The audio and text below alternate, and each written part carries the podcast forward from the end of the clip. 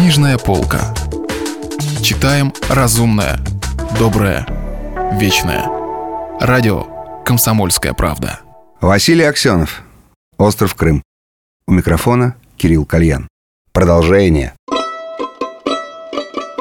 Запишите, господин Меркатор, некоторую модификацию. Социализм – это неравное распределение убожества.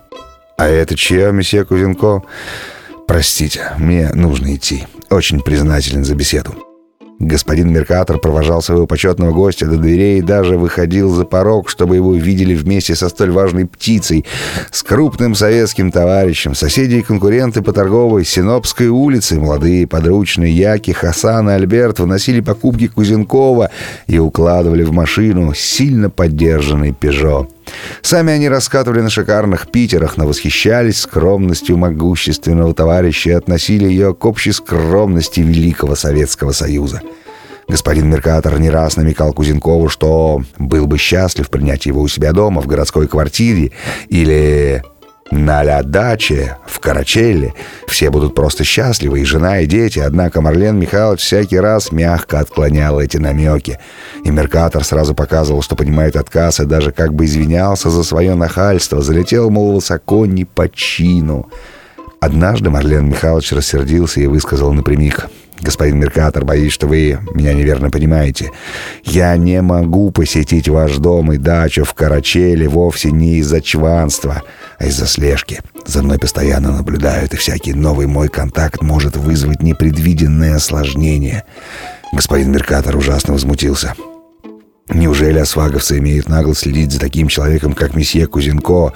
Он немедленно напишет письмо в курьер, он их выведет на чистую воду. Ах, господин Меркатор, опять вы не совсем верно оцениваете ситуацию. Осваговцы ваши ничуть меня не волнуют, меня волнуют наши же товарищи, мои коллеги. Они могут написать на меня донос. К сожалению, довольно распространенное явление в нашей среде заявления, докладные сигналы, доносительства, увы, наследие сталинизма. Господин Меркатор был чрезвычайно удручен словами Марлена Михайловича, остался в мрачной задумчивости, но при очередной встрече с Марленом Михайловичем снова сиял. Он много думал над этой ситуацией так называемого доносительства и понял, что в основе своей оно идет от великого чувства общности, чувства единой семьи от массовой тяги к совершенству, от чувства некой общей матери, которой можно и пожаловаться на брата, вот именно от того, что не хватает островитянам, да и всем людям раздробленного западного мира. «Да-да, господин Меркатор», — печально сказал Кузенков, — «вы правильно рассудили, этого чувства не хватает людям западного мира».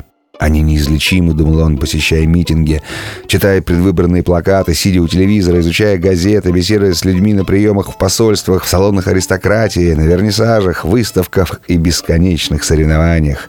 С каждым днем обстановка на острове все более выходила из-под власти привычных старорусских институтов. Депутаты чуть ли не всех партий, даже и монархисты начинали свои выступления с клятв верности СОСу.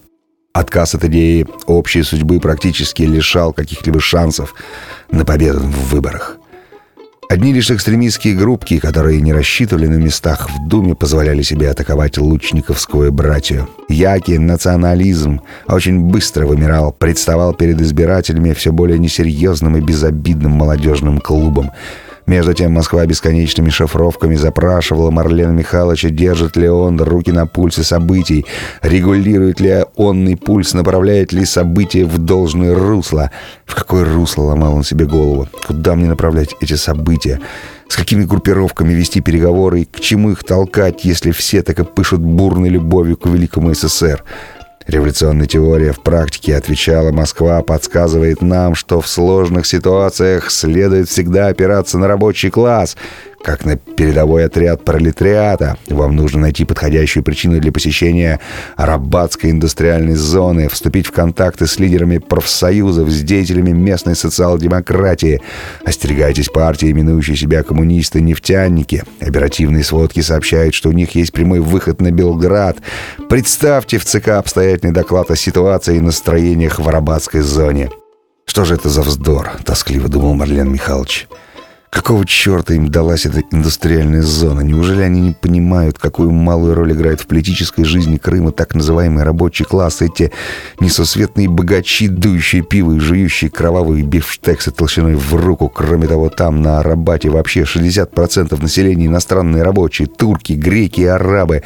Крымчанам своим не очень нравится пачкать руки в нефти. Как можно столь рьяно держаться за дряхлые догмы, да еще и подгонять под эти догмы невероятные исторические события? Как можно не развивать марксизм?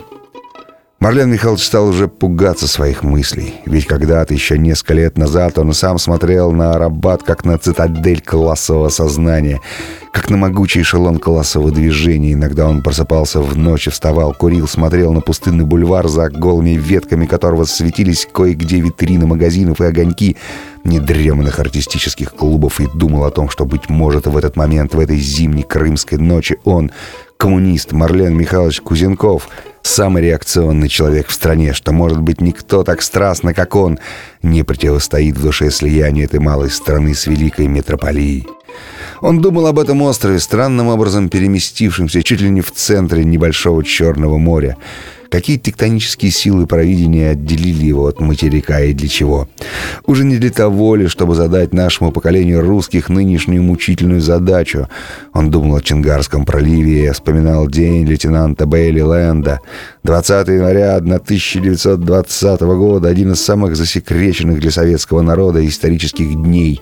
День ужасающего поражения победоносной пролетарской армии, когда против всей лавины революционных масс стал один единственный мальчишка, англичанин, прыщавый и дурашливый, встал и победил. До сего времени никто в Советском Союзе, за исключением Марлена Михайловича, да еще нескольких специалистов, не имел права знать, а тем более упоминать об этом дне. Никто не знает, а уж тем более не упоминает, разве что жалкая кучка нравственных уродов, отщепенцев, каких-нибудь двух-трех миллиончиков так называемой критически мыслящей интеллигенции, то есть неполноценных граждан. Если вы пропустили главу любимого произведения или хотите послушать книгу целиком, добро пожаловать к нам на сайт kp.ru слэш радио раздел «Книжная полка». Книжная полка. Читаем разумное, доброе, вечное.